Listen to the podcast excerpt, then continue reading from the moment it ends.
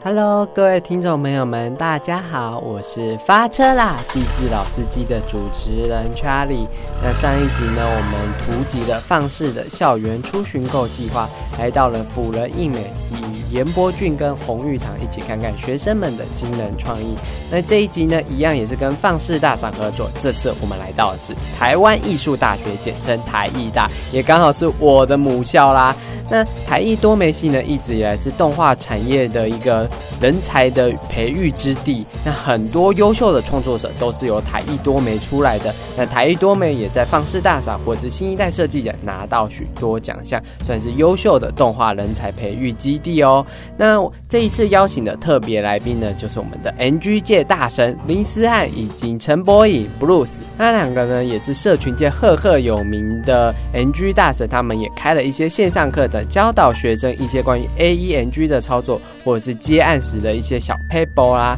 那这次的图集分成三个阶段，一段呢还是小编来聊聊这次图集这次放肆大赏的一些心得体验。那第二段呢是放肆访问了林思翰以及 Bruce 陈博颖，那来听听看他们的业界经验谈，以及作为评审，他们都以什么眼光看待作品的。那最后一段呢，我们访问了学生们，来聊聊他们的毕业制作，总共有两组动画，一个 B 展的主视觉内容，来听听看他们的想法是什么。那话不多说。我们马上来进行第一个单元吧。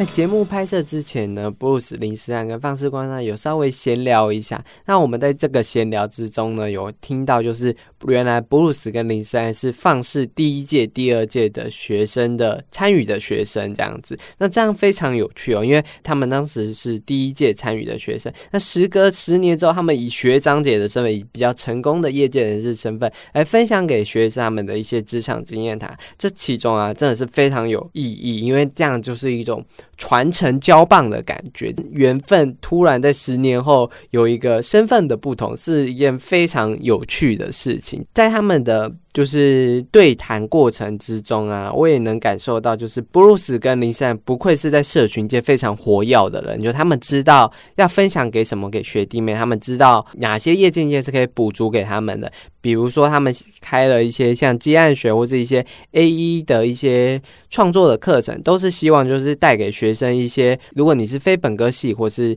以及在这个业界，可是还没有碰这些软体学，都可以学到的一些技巧啦。那他们在拍摄的。过程中呢，我可以很明显的感受到学生们其实是很紧张的，因为他们可能上镜头，也有可能是有点害怕跟业界人士做一些接触。但我觉得，因为林思翰跟布鲁斯这样活泼外向的那个个性，可能是因为他们在十年来不断参加讲座、不断进行交流，说衍生何来的那种领导者的魅力，让学生们不再紧张，可以侃侃而谈自己的创作。那我在这一次就是跟放肆交流，有听到就是放肆其实一直都有一个叫厂商指定题的东西，就是他们在暑假的时候会先邀请一些像游戏厂商啊，什么镜像啊。或是一些知名的，就台湾的一些游戏厂商会先出一道题目在他们的官网上，就是给学生们一点建议是：哎，你如果对这个厂商有兴趣，就是如果你对这家公司有兴趣，那怎样他们会想要找怎样的作品，或者他们想要看到怎样的东西，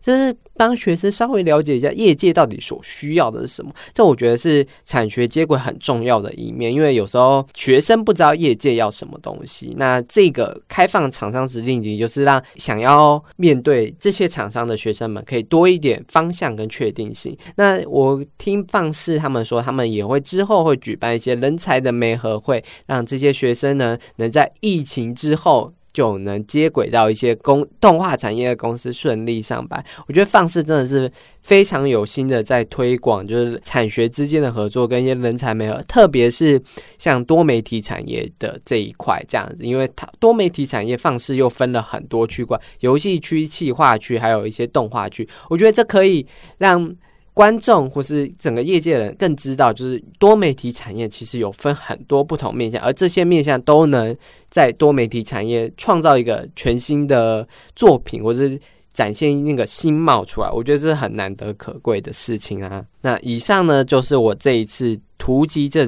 个企划的过程了。接下来我们要来听听的是放肆采访。布鲁斯跟林思爱他们所谈的一些关于业界职场经验谈，以及他们作为评审对壁纸都喜欢以哪个角度，或是怎么会去欣赏这些壁纸作品。那我们马上来看看他们到底说了什么吧。下，就是当你在评审的时候，你看的跟在意的作品角度是什么？嗯，其实我们在看一个作品的时候，我们都是看到它最最后呈现的那个样子，但是。其实评审真正在意的是你我你你这个过程它是怎么变成最后那个样子，也就是说你的最源头、你的核心思想，你是怎么发想，你是怎么去构思，你的这个构思的这个点如何有脉络的去形成你最后的这个作品，其实这才是我们想要去看到的。像其实我们过往，毕竟我毕业也差不多十年，每一年去看毕业展都会遇到说，诶，同学一跟我介绍，他就是介绍他们用了，比如说三 D 或者是用了。一些手绘的方式，但这些东西都跟他们的核心源头，这些技术没有跟他们核心源头是 match 的。我就会觉得说，那你这样子的叙述，其实没有办法打动我的对你的认知，因为比比技术的话，业界的人一定都比你清楚嘛。那你你如果只能用这一点来讲述你的作品，那就代表你作品的核心甚至它的灵魂，你是没有办法去传达出来的。那我就会觉得。这是蛮可惜的一件事情，所以其实评审真正在看重的是你怎么去从零去建构到最后完整作品的中间这一整段的过程。那请呃四三队帮我们讲一下，就是说呃你在看评审的时的作品的时候，你最在意的点是什么？这样子？呃，我最在意的点就是因为我们刚刚看了蛮多这种作品，那其实我最在意点，我通常就问他们的创作动机，或是对这个作品的解读，因为我发现大家其实要。就是你要对自己作品有感觉，你才会真的做的很投入。就是不要太随便尝试一些你自己不擅长的题材。所以我觉得刚刚很好的点是，他们每一个人都把握到这点，就是以自身出发，或者是他们有一个为什么做这件事情动机。那我觉得有这个点出发的话，作品就不会差到哪里去。那呃，另外就是你自己也当过学生嘛，那也参加也看过很多的学生。展览这件事情，那就你在评审或者说你在厂商在看展的时候，你另外在展区在意的点又是什么？我在意点，我觉得很多点是他们的就是讲述自己的作品的能力。因为像我们刚才讲了之后，很多人他们其实作品很棒，可是他没办法好好的把故事讲出来。我觉得很可惜，就是作品是好的，可是有时候就可能缺在于是你自己对自己没自信，或是呃没办法很好的讲清楚。那呃，相对来说，对大家第一次接触的时候，他就会没办法了解到这个作品的优点，那相对来说就会错失一些机会。所以我觉得大家可以去，如果要加强的话，我觉得这是一个大家可以去练习的方向。那呃，因为思翰也做过壁纸嘛，那你可以分享一下。大概分享一下你壁纸做过哪些东西嘛？然后在过程中有没有一些曲折，或是说印象深刻的故事？我我这样讲好，就是我觉得大家在作品，就是我们在作品的过程中都知道，其实最重要的不是技术，而是人。就是你只要团队对了，其实整个作品就会是好的。所以我反而会建议大家是要去处理团队沟通这个问题，因为我们见过太多就是可能最后吵翻的情况。那我我们自己是没有啦，我们自己是没有。对，先强调一下，所以。我觉得是，而且大家要意识到，就是你未来出了社会之后，就终究还是一个团队合作的。不不论你能力再强，你终究是要面对这个问题。所以我觉得大家在遇到币制这种问题的时候，不要去逃避它，就是有沟通就用沟通去解决。那不要因为一点小挫折就放弃这件事情。就是甚至讲更直白一点，是你毕制说出来就是一个阶段性的作品，可是你的人生或是你的友谊，那才是一辈子。所以大家一定要把握好，就什么东西才是最最重要的。那这我觉得大家去稍微注意一下，因为我看壁纸大概最多就是这些问题。刚刚思翰都讲完了，对 很难突破，不会也不会啦。其实我自己的状态蛮特别的，大家可能知道我是以动态设计师的身份在业界打拼打生存这样子嘛。但其实我大学的时候，我毕业制作是做游戏设计，那当时我负责的职位是游戏企划，然后。统筹大家就是有美术啊，有城市，我们一起去完成一个可以玩的游戏。那当时我也发挥了一点我自己的专长，就是做了一些宣传片，还有在现场解说这样子。对啊，那其实回想起来那个过程，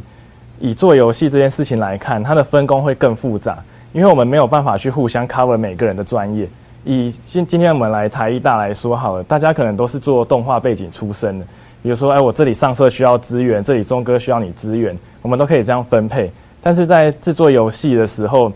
我美术人员我不可能跑去做城市啊，然后我做城市的也不可能说高效率的出这些美术的图。那其实，在整合的时候就会产生很多的摩擦，那沟通上也其实蛮容易出问题的。那只要团队的气氛一受到影响，基本上就一定会影响到进度，然后这个进度压力的时程会一直累积，越来越大，越来越大。所以还是要回归到说，我们怎么去跟每一个不同的人做团队合作，然后去沟通，然后最后去产出一个大家心目中一致的一个作品。其实沟通这件事情真的是最困难的。那三队可以跟我们分享一下，就是说，那因为你现在也在这个摸寻界，也是大家觉得是呃，就是前辈了嘛。那你觉得说，呃，在学生时期的应该具备的大局会是什么？那以及出社会你现在拥有的大局是什么？大概是这样。嗯，说大局招，但其实我觉得也不算大局啊，是心态上的转换。因为我那时候在学生时期，其实就是以能够达到可能全国或是能够站上舞台的目标为去迈进，所以。就可能在很多同学或老眼中会觉得我已经做的很棒，但是我会觉得说这还不够，因为我的我的目标远远不止于此。所以那个实际上我觉得已经做的是把自己呃逼入一个极限。如果你硬要说大绝招的话，就是逼死自己吧。我不知道这算不算绝招了。但但我觉得是肯定，就是如果你需要作品好，你需要东西是优秀的，这个几乎就是一定得面临压力的问题。就是只有在压力下产生这个作品，我觉得才有可能诞生出一个最厉害的作品。那这是学生时期啦，出社会后的大绝招，我觉得是打群架的概念。就实际上在业界中，就当你面临专案越大，比如说你要统整一个一百人的案子的时候，实际上，呃，你个人能力就已经不再是最重要的关键，重点是你如何去协调这一百个人。所以对我来说，很多你在实验室里很强的，你很单纯，你只要练技术，但出来后你要面临的问题是。如何跟团队沟通？如何去找到最强的人？因为你不可能什么都会。那你如何去跟这些最强的人合作？那这些人又都是有，比如他都有艺术家的坚持或者自己的傲气，所以你不再需要控制自己。因为学生时期就是你只要把自己管好，你只要逼死自己就可以。可是出社会后，你要逼死所有人，但是你还让大家不会被你逼死，能够顺利跟你做事，然后把事情完成，然后还不会闹翻。这件事情远比。逼死自己还要难的非常非常多，那这是我在出社会很多年后感受到最深刻的一个点。嗯，谢谢。那接下来这一题会请问你，就是说，呃。因为他们这一届也快毕业了，嗯，那是不是可以给呃学生毕业后的一些建议，或者是说怎么样建议他们有效接轨业界，或是说像呃很多同学到业界之后，他会经营自己的品牌或是社群这一块，你怎么样给他们一些呃，算是说建议想法这样子？嗯。两条路啦，如果一呃第一条是，如果你是要走，比如说个人创作者或是自由接案的话，那你的个人能力或者个人特色或是品牌就会变得非常重要。就你要如何懂得去经营自己，让别人来找上你。那如果你走的是呃进入到大团队或进入到公司的话，那它更多就是去我刚刚讲的协调沟通，因为你要的并不是把自己的技术力提升，而是整个团队的技术力提升。那这东西。呃，练法绝对不同，但有一个点，我觉得是都可以练的，就是表达能力这件事情。因为说穿是，刚刚同学们其实作品都很好，但是都很紧张，就 是就是他们会，他们可能已经写这个故事已经写了一年，但他们在讲的时候还是会会很紧张。那我觉得这是一个，呃，就是你不管是要个人接案也好，或是你要进入团队也好，沟通能力都是一个绝对是万用的技能，就是如何把你的故事讲清楚，如何。去跟团队沟通，如何好好的跟客户 brief 你的提案，如何跟外包厂商讲说你要的感觉是什么，就全你看嘛，全部都是沟通。所以我觉得是，如果你真的不知道要专精什么的时候，呃，我觉得可以尝试去练一下这个部分，会是一个嗯，算是蛮好的选项。不管你在任何行业，都都是派得上用场。好，我我累积大概这十年的，诶，也没有到十年的工作经验啊，但至少也是。诶，什么样的生活都有体验过。我觉得唯一除了沟通之外，唯一大家可以去思考的一个课题，就是你怎么样提早自我察觉自己的人格特质。这件事情非常的重要，因为一路从幼儿时代、幼稚园、国小、国中、高中，甚至到大学，你的世界观都是这个社会还有这个环境赐给你的。其实我们很少有机会去反思我们自己要的世界观是什么，我的世界的规矩是什么。今天我选择当 freelancer，不是因为我知道 freelancer 他是可以赚比较多钱啊，可能也有一点啦。但是其实我今天我选择做 freelancer 这个位置，是因为我知道我有很多时间要拿去投注在其他的人事物上面，所以我才做这个选择。所以今天你你认知自己的人格是，你很渴望有一个团队作业，一起去打造一个很棒的作品，那你自然而然就会把你的身心灵都放在一个团队的位置上去思考。我觉得这是蛮重要的一件事情。可能在以前有听过我演讲的同学会知道说，我在做动画之前其实是做电影后期，我是做电影特效出来的。对，这这个可能有点冲突啦哦，但是都是用 A E 去做创作。那在当时我就有很大的一个领悟，是说，原来我自己的人格特质，我是期望把一个作品从无到有做出来，而不是把一个作品做成它该有的样子。因为电影后期就是我们给你一个规范，然后你去完成这个目标。那在做 motion 的创作的时候，是我们给你一个规范，你做出了什么，它都是很棒的创作。我就认知到说，其实我比较倾向后者的这一种创作模式。之后我才走向 motion graphic 设计的这一条道路，然后也才。有把我自己的人格特质去跟我的这个事业做结合，才慢慢的掌握到了生活的诀窍，然后变成现在这样子，可以跟大家侃侃而谈，然后去分享一些经验的状态。所以你的大觉就是认识自己。对，我的大觉就是自我察觉自己的人格特质，你的人格特质才会影响你所有的决定决策，包含你的在这个社会上的位置，跟你想要从事的行业，这是最核心的。了解。那呃。我们就最后来聊一下方式，那再帮我们讲一下怎么样看放肆这个十年累积下来给你的感觉，或是说你怎么样看这个放肆给大家的一个印象也好，或是你就你自己的印象也可以这样。我自己觉得放肆是一个很特别的存在，因为可能全台有很多大大小小展览，但在南部资源一直都比较缺乏嘛。然后再是我去过一次那个场地，会觉得它是是特别的，然后相较来说。它的它给我的就是跟产业接轨能量是最强的。其实大家都会有点忘记一件事情，就是你你不管选址一做再好，你的创作再如何，其实你最终是要跟业界接轨的。对，那我觉得放肆在这一块是做的有特别去切入，就是哎，我找到一个不同切入点，对对吧？对对对对对对，没错，就是这。对，所以我觉得这件事情就是他无时无刻提醒大家，就是包含我们自己，我去学校演讲的时候，我大概我都会我都会常问他们说，那你们想过就毕业后要去哪些公司嘛，或是你要想去什么样的职位？他们就会愣住，因为他们觉得说，没有，我就是毕制做完，大家就来找我。我说不是这样的，就是就实际上它是它产它还是一个产业，所以实际上你在做的当下，你可能甚至要去想说，我这东西要给谁看？我要去找谁？台湾有没有公司愿意？呃，跟我们合作，或是这样产品，哪一些公司会收我们的履历？所以我觉得这东西是，我我每次当他们作品讲完之后，我都去提醒他们，因为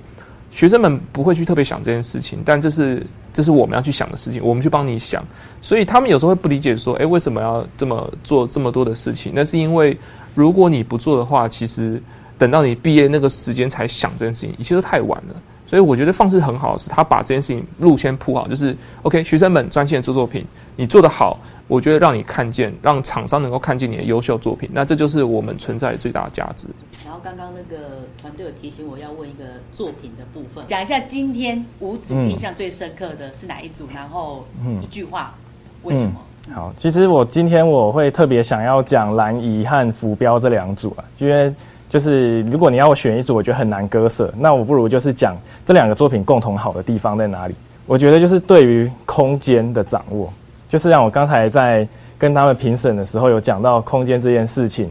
他们在这个作品当中，不管是镜头语言也好，合成也好，氛围也好，要传达的那一个感受，都有把空间和他们自己的这个作品的核心观念结合的非常漂亮。那我觉得这也是。大概七八成的学生作品当中非常忽略掉的一块，他们会觉得说，我主我主角我做角色动画，我的表演就是在主角身上，但他们都忽略了背景空间的运用，去传达这些情绪，还有这一些整个画面，它要怎么去表达这个故事的核心概念。其实用空间的方式会比，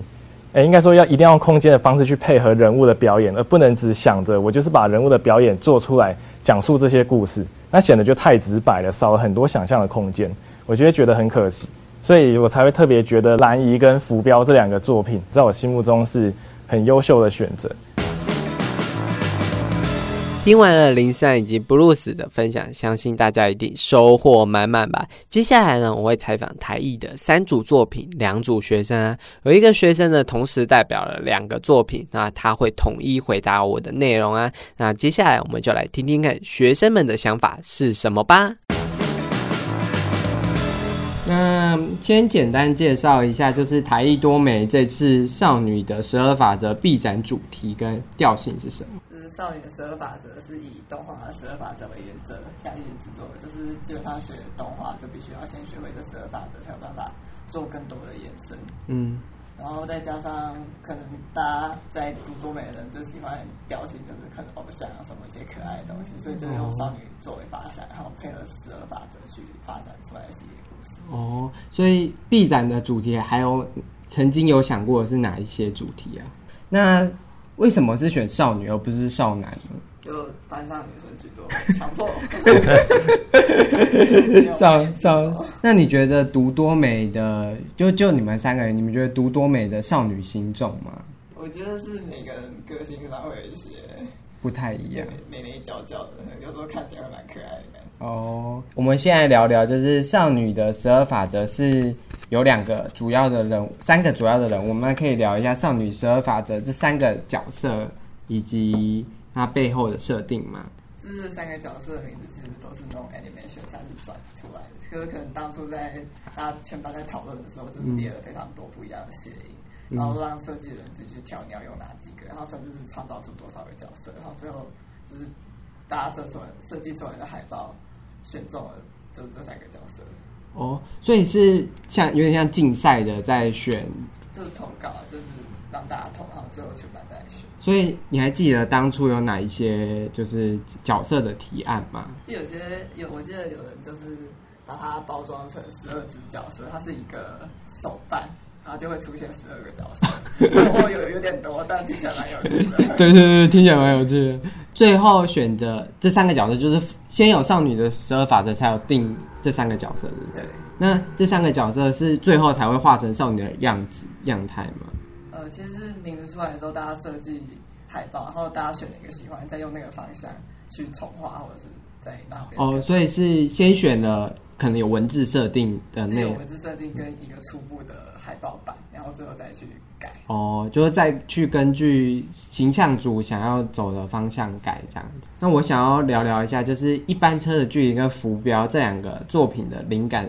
跟发想是来自于哪里呢？我们一般车距呃，这部片的故事基本上基本。在我们和老师的访谈过程中，就是我们换了很多故事的版本，但是基本上这个故事有一个，就是我一直放都有放进去的元素是叫就是火车这个元素，就是基本上就是从我某次在就是在搭捷运的时候，就是靠着靠着墙上看着对面从窗户的那个倒影看着，就是人们从火车进进出出的，就会自己在沉思说，就是同样是在一个等待的空间呢。彼此互不相识，也许就是我们只有在这个车厢待着几秒时间而已。但是，也许我们会有相，就是某些类似的点或者相同的处境，只是我们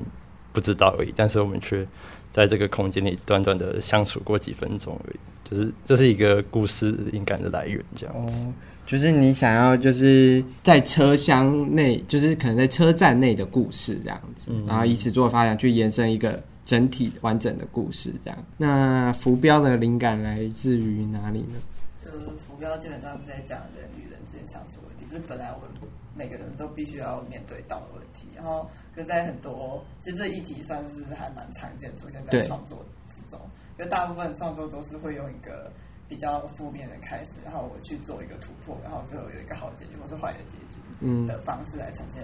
这样的议题。对。对我们来，对我们来讲，就是人际关系，就是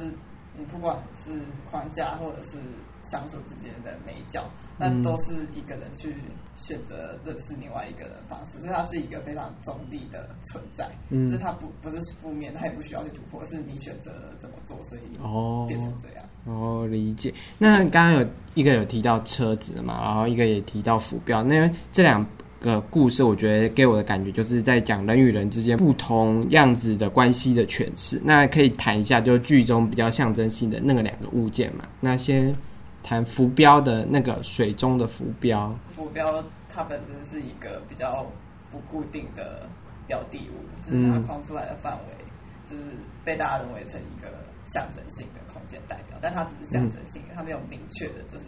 多大，它会不断的改变，所以就是用这个概念来发展出人际关系的问题。所以你觉得就是？其人与人之间的关系，很像每一个小小的浮标，在海里、水里载浮载沉吗。对，就是它一直在，然后跟你们永远不知道它会多大多小，它是随时都可以变化。好，那车这个议题，那你们在那个一般车的距离，你觉得车象征着什么样的事情呢？车子基本上，我们这部片有两个象征，一个就是车子，一个是戏中就是两个男主角书包上的别针这样子。嗯，那车的话，我觉得比较好理解，就是就在车站是一个等待的空间。那基本上有些车是会靠站停，有些车就是直接。就这样离去了，所以基本上我觉得这个是蛮好，就是去意向一个就是人与人之间的关系。就如果你没有去把握这个机会，那真的就是跟一般车一样，就是直接过去，或者是你有把握的话，它就会停在你身边这样子。然后别针的话，其实基本上算是上一个故事保留下来，我们一个就是，但是就是我们想要就是希望能够更加强就是友情这个意向，所以就。有把上一个故事的这个别针这个意象保留下来，这样子。上一个故事是指上一部动画作品的哦，这就这这个故事的前身有一个更长的故事，但是我们后来就把它浓缩成我们现在这个故事这样子。我有点好奇，那个前身的故事是什么？可以大概谈一下吗？那故事的前身基本上算是那两个男主角本身原本就是认识的，他们共同在这个车站就是。打情骂俏，打对类似打情骂俏这样子。反正他们就是在这个车站度过他们人生短短的三年，因为我们设定是高中生。然后在这个期间，就是我们原本是想要设定说，就是两两个主角都是在同一边的车站，在同一边的月台一起上车的。然后最后等到他们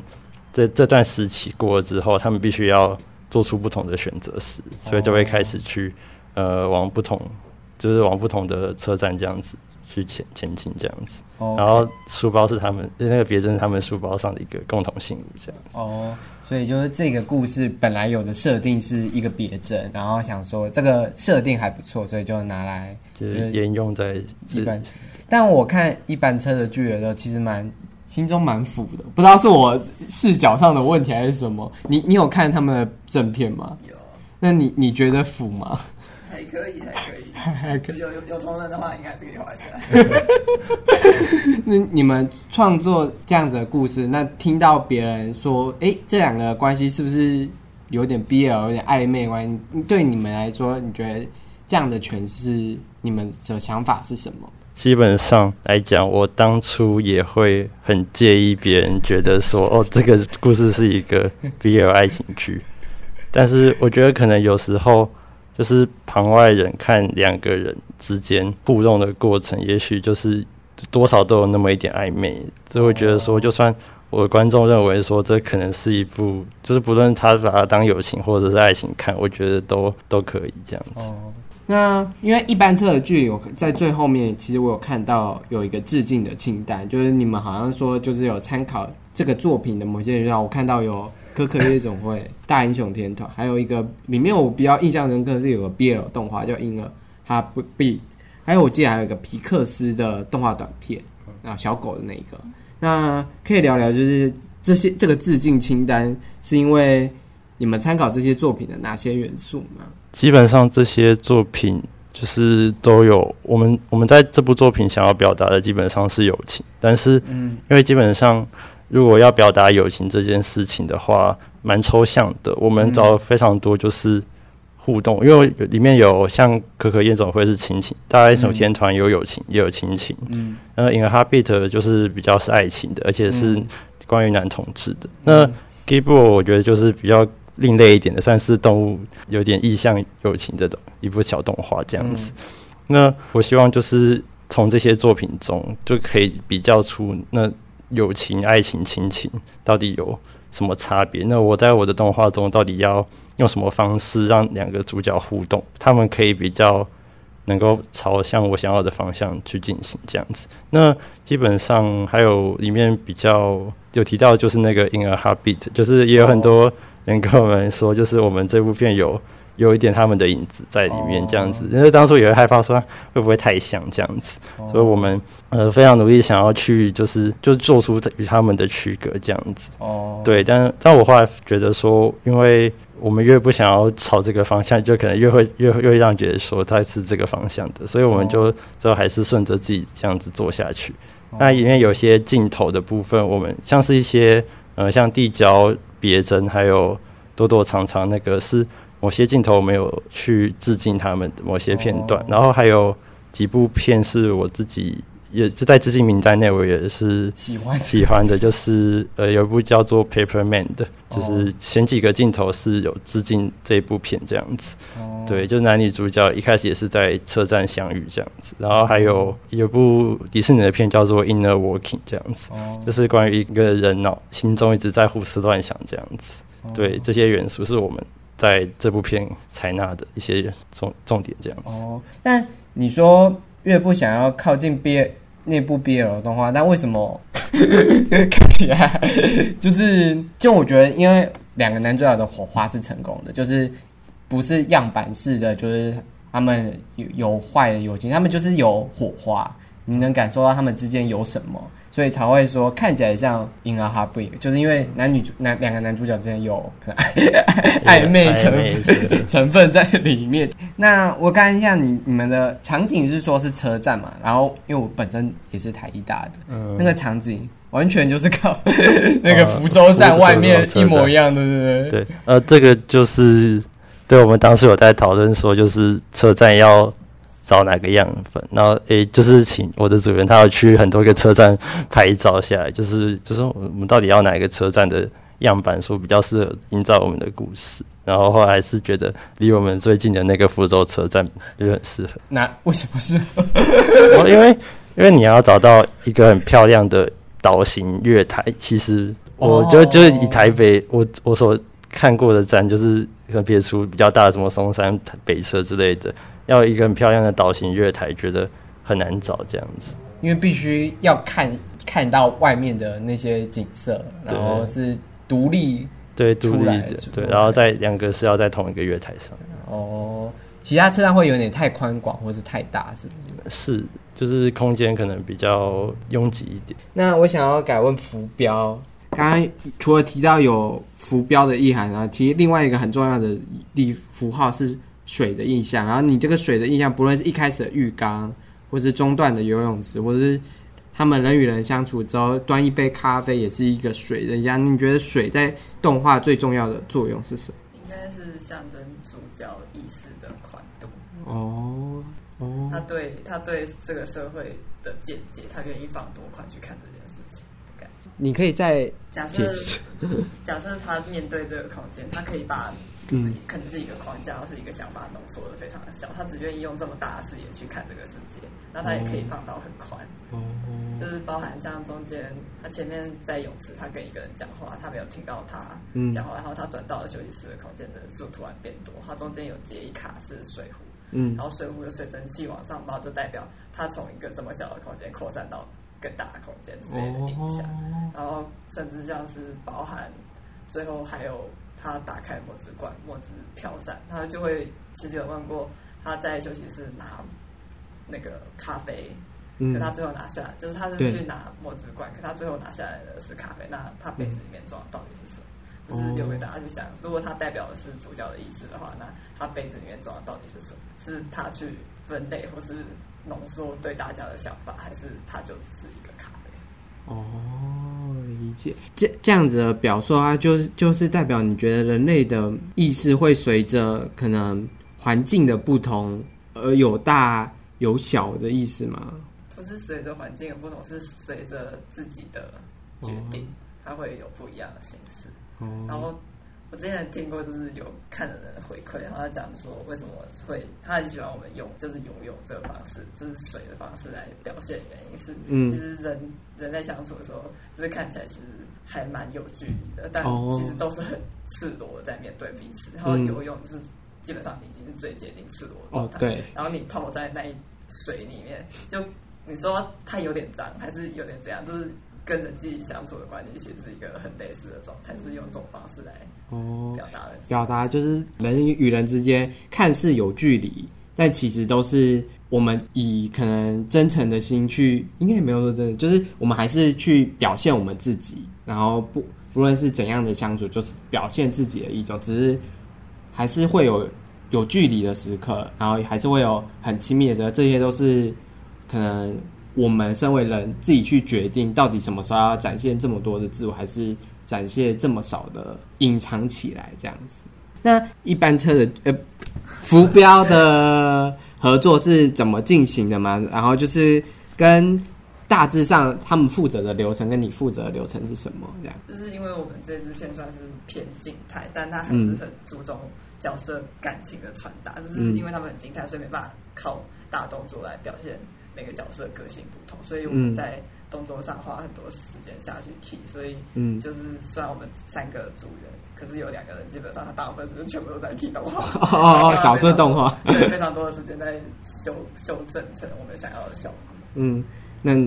然后我自己是做导演跟美术，还有特效合成。哦，你说背景跟一些哦，就其他人没有没有，就是大家还是辅助会去做哦完成这个大项，但但是因为我们真的蛮希望可以在动作上下本，所以就真的花很多时间。哦，但你刚刚说三个人还是去符合三个人擅长的点，那可以聊聊，就是你们你觉得你们这三个各是擅长什么样子的内容，才会去做三 D 转二 D 这样子的风格？就是其实一开始是我想做二 D，、哦然后就我就找了主编说看上你，我想找你做美术，就是说我要做三 D，然后我就想了三秒说。好，我们做三 D，因为我觉得找到组员比较重要，所以我们就开始了三 D 之路。哦，但就是还是想要保留，就是去发展美术这块方方面，所以最后就协调成我们做成反二 D 的三 D。哦，那我想问一下，就是因为是制作是有将近一年吗？还是其实是不到一不到一年？这如果包含前置的时候，哦，就是包含前置写剧本那些，就是将近一年的时间。那你觉得在管理这个专？哎、你是制片吗？还是制片我是我是导演，哦导演？所以制片是其他人。对制片，我觉得我们制片很厉害。哦，那你觉得他厉害的点在哪？可以稍微分享一下这件事吗？应该是说每每个人在合作的时候都会有自己的脾气，可是嗯制片能不能马上去察觉，然后甚至就是在私底下不要在台面上把这件这件事情解决掉，哦，是还蛮厉害的点，哦就是他要很能察言观色，然后去协调所有组员的哦心情。理解。那就来换到一班车的。等一下，我再问少女的十二法则。换到一班车的距离，然后你们可以聊一下，就是你们两个合作的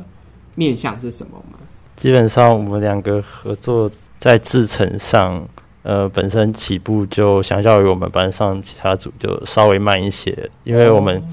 呃两个人的能力，然后加上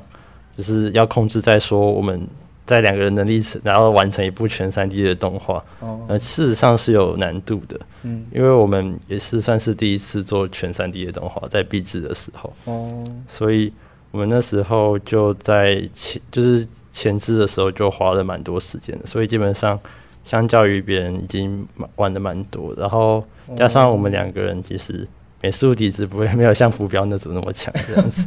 所以我们谦虚谦虚。我们就是 边做边学这样子。呃，在两个人两人组的分配上，其实因为我们两个算是共同导演，剧本上基本上是我们两个人一起想的，所以我们是共同导演。那制片在我们这组的那个角色反反而就比较薄弱，哦因为我们两个人彼此就是要自己要监督，就是要自己监督好彼此。自己监督自己。对，我们就是要自己监督自己这样子。嗯就是如果那对方没办法做到的话，那就是要想办法互相 cover 这样子。所以基本上我们没有特别分说什么制片这样子。哦，那我来谈一下，就是形象组的部分，就是形象组应该很多人吧。然后，那如果要做一，然后每个人都有自己的壁纸，然后如果要做一支形短的一分钟的那样的形象宣传影片，那你们在应该专案的时间也没有很多，那你们是怎么形象组是怎么合作的呢？其实我们我们我们这次做的时候是把平面的美宣跟影片组独立开来，就是让影片独立开来做。可是因为这次使用的是人形，然后人形画风会非常严重，对，所以如果全部都让做主视觉的人做，可能会导致整个品质不良，或者是别人问题。因为一个是他他有自己的鼻子，没有办法看到那么多事情，所以我们的宣传片的风格会变得跟主视觉有点不太一样，它是有另外一个。人再去负责整个原画，然后导演外选，然后就是可能主视觉设计人就只是做角色设计、跟色彩计划、跟监督而已，就是没有参与到这么多，然后就是发展成另外一个就是类型的影片。我看得出来，昨天看到的时候啊，已经试出了，赶快来看一下。那那我那我们先聊一下主视觉海报上面的一些角色的元素，然后我们再来慢慢聊那个动画本身，这样。那些道具基本上都是从二 D 或者三 D 的元素转换而成，就是像方形的可能是建模的模型，哦，然后加一些箭头是它的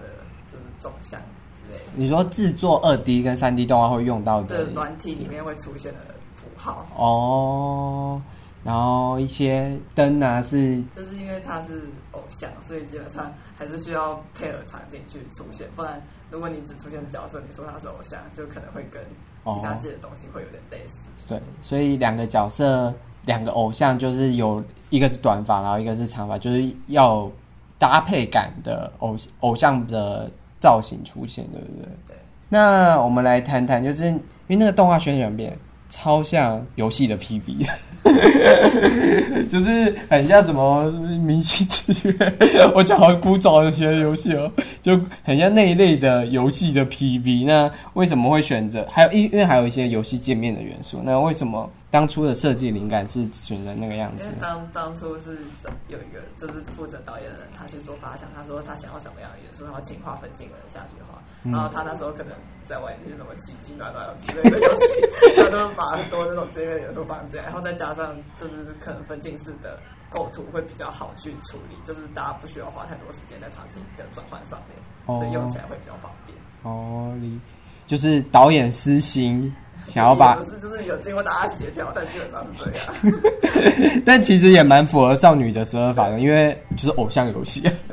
就是换装游戏。对对，换装换嗯游戏的元素。那我想问一下，就是这个这么形象组算这么大一组，就蛮多十十个人，会有也有就是制片来管这个形象组的一整个呈现嘛？你说影片？对对对，嗯，会会，就是我的制片哦。那同时，你是说浮标的制片同时也管少女的十二法则这样子？对啊。难怪，就是他很 carry，对不对？好理理解这样子。那对创作一般策略，你觉得最大的挑战？你们两个都可以回答。嗯，我觉得最大的挑战，一个是就是组员之间的，我觉得是沟通吧。沟通是是我们就是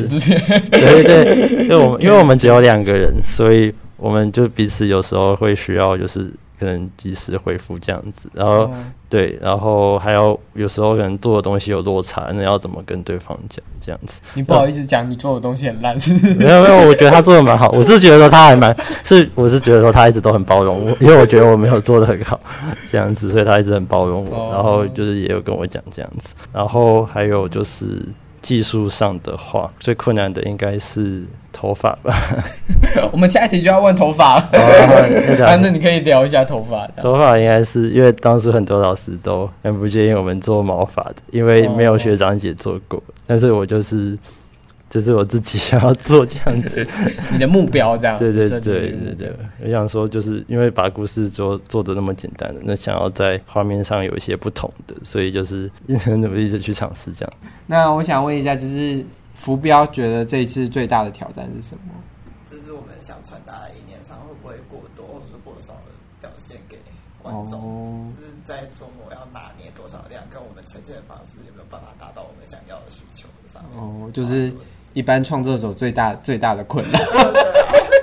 然后是能不能完整的传达，就是这个故。就是我们不是想要这么明确的传达，但它要模糊到一个大家能理解的程度，对不对？对。那因为其实我对浮标印象很深刻的有三个画面，然后因为你们这三个画面的色彩计划也不太同，然后因为开场曾在浴浴缸那边那边有点偏蓝，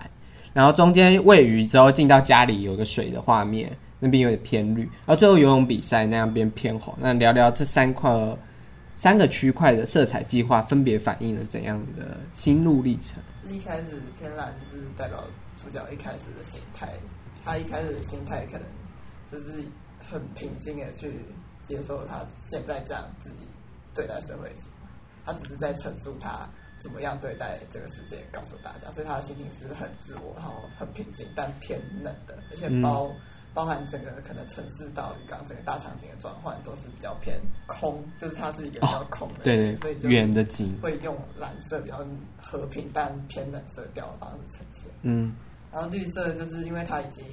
算是体悟了，然后虽然一样绿色也是有和平的意思，但它就是会在更温和哦，因为它带了黄色调进去。那偏红呢？偏红，那种是其实我们在他在绿色之前不是就是跳下去就是对对，就是暖色就是会有。给人下定决心或是安定的感觉。嗯，可是我们最后就是有也蛮多人会说，为什么最后主角他上来却选择用一个红色偏警告意味的？也不是到警告，因为我不是用正红，是偏粉红的颜色，是蓝蓝，然后去过渡到粉红的颜色。对对对。就是为什么会选择用一个粉红的颜色？这么强烈的警对就是意涵的，对，它是红，然后带带带了一点黄的颜色，是因为其实人回到。社会中没有办法用一个，就是你不管再会待人处事，你都不是用一个最舒适的方式在这个社会上生活，所以哦，所以多少会有一点躁动的感觉，就是我们希望把那种感觉，就是还有一点复杂的心情，就一起来提炼出来这样。那最后我们想要聊一下，就是你们听这个报道，如果是你们的学弟妹的话，就如果他们之后也要开始做壁纸，你们有什么建议吗？一开始在前置的时候，你。讲到一百，但你要保证自己能做到八十以上。我觉得能达到这点，基本上就已经很厉害了。我自己觉得，就是就是期望跟实做其实是相辅相成的。因为我自己做下来，当然我们前面也有画过很大的饼，对，但是我们是 逐渐。我在讲你啊，画大饼，对，画大饼。然后我们就是就是在就是真的是边，我觉得算是边做。边想边做的时候，需要取得一个心理平衡吧。就是自己的期望跟自己实际能做到的时候，如果就是你要不断的去思考，说就是我现在真的能够做到哪里，还有我希望能做到哪里，那我需要心理要取得一个平衡，然后要能够释怀，这样子一个作品才可以完成。这样子理解。